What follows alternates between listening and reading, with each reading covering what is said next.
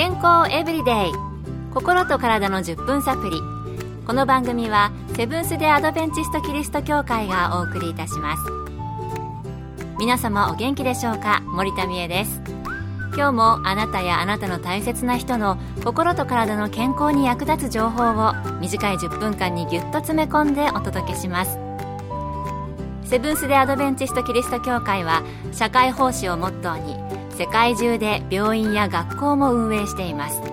日本でも東京神戸沖縄の3カ所の病院をはじめ福祉施設などの運営を通して皆様の健康と医療福祉の発展に携わってまいりました。なおこの番組は健康情報番組で医師のアドバイスや治療に代わるものではありません。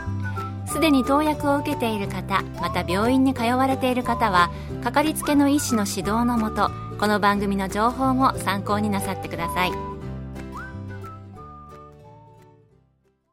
急にお腹が痛くなって盲腸で入院したなんて聞いたことがありますが盲腸とはどのような病気なのでしょうか？今日のトピックは盲腸です。今回は日本内視鏡外科学会の大腸領域の技術認定医で消化器外科医の根上直樹先生にお話を伺いました。盲腸は大腸の一部を指す言葉です。大腸と小腸の境目のあたりにあり人間の盲腸は小さく文字通り盲腸と言えますが実は牛や馬など草食動物の盲腸は大きく草などの植物を消化する助けをしていると考えられています。しかし激痛の原因になるのは盲腸そのものではありません。人間の盲腸には直径3ミリから5ミリほどの中水という細長い袋のような臓器がついておりここに便などが詰まったりすると炎症が起きて激痛を引き起こします。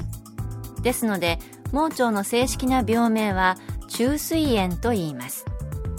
この中水という臓器は長い間役割がはっきりせず進化の過程で機能が失われた無駄なものと思われてきました。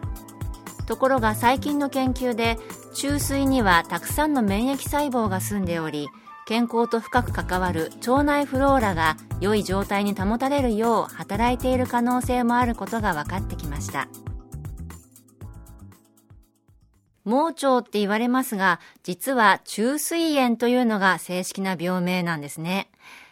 それでは中水炎にはどのような症状があるのでしょうか。根上先生に伺いました。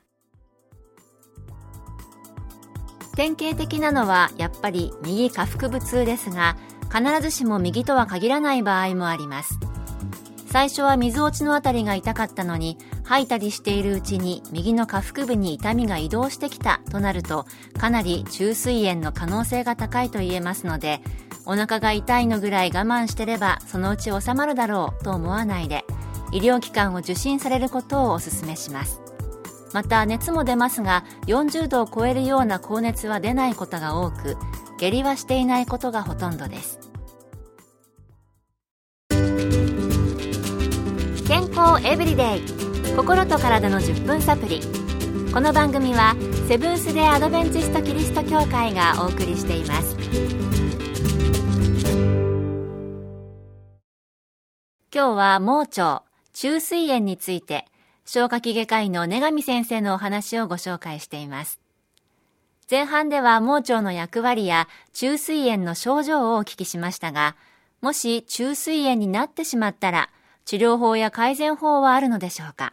引き続き根上先生のお話です。中水炎の程度、重症度によって違ってきます。軽症のカタル性、中等症の放火式炎性、重症のエソ性最も重症の先行性に分けることができます。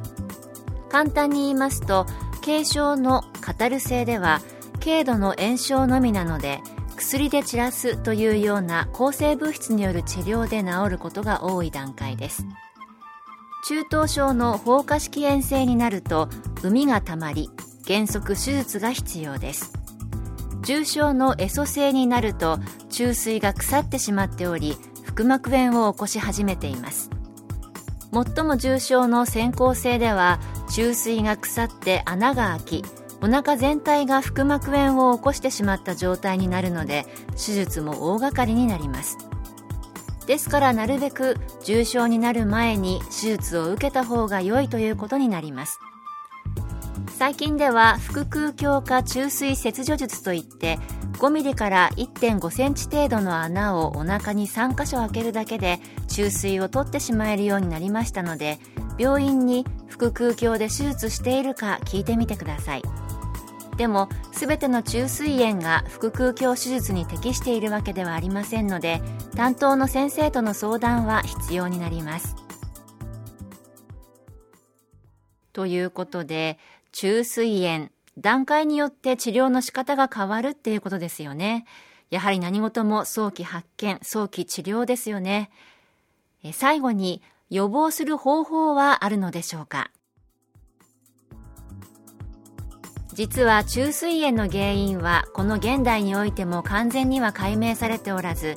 ウイルス細菌侵入説ストレス説生活習慣の乱れ説など諸説あるのが実情です。それでも虫垂に便が詰まって炎症を引き起こすのは間違いありませんので X 線検査や CT 検査で虫垂を詰まらせてしまう噴石という硬い便が移っていたら薬で散らすこともできます。しかし再発する確率が高いので手術をお勧めします。そのためにも腸内細菌を健康に保ち食物繊維を多く摂るなどして便秘は避けた方が良いと思います。よく聞く病気ですが原因がはっきりしていないんですね、えー、できる予防は腸内細菌の健康を保って食物繊維を多く摂り便秘予防に心がけるということでしたえ食物繊維を多く含む食品といえば、ごぼうとか、芋類、豆類、海藻類、えー、キノコ類、果物類とかですかね。便秘には食物繊維の他にも、運動や水をたくさん飲むこともいいと言われていますので、腸を常にきれいに保つように心がけたいですね。今日の健康エブリデイいかがでしたか？番組に対するあなたからのご感想や取り上げてほしいトピックをお待ちしています。さてここで特別な健康セミナーのお知らせです。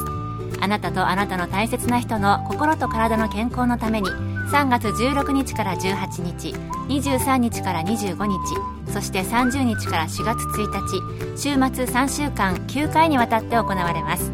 場所は東京都杉並区の荻窪駅近く東京衛生病院に隣接する天沼協会。時間は毎回午後7時から入場は無料です。お近くの方はぜひお越しください。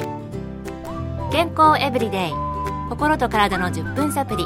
この番組はセブンス・デ・アドベンチスト・キリスト教会がお送りいたしました明日もあなたとお会いできることを楽しみにしていますそれでは皆さん Have a nice day!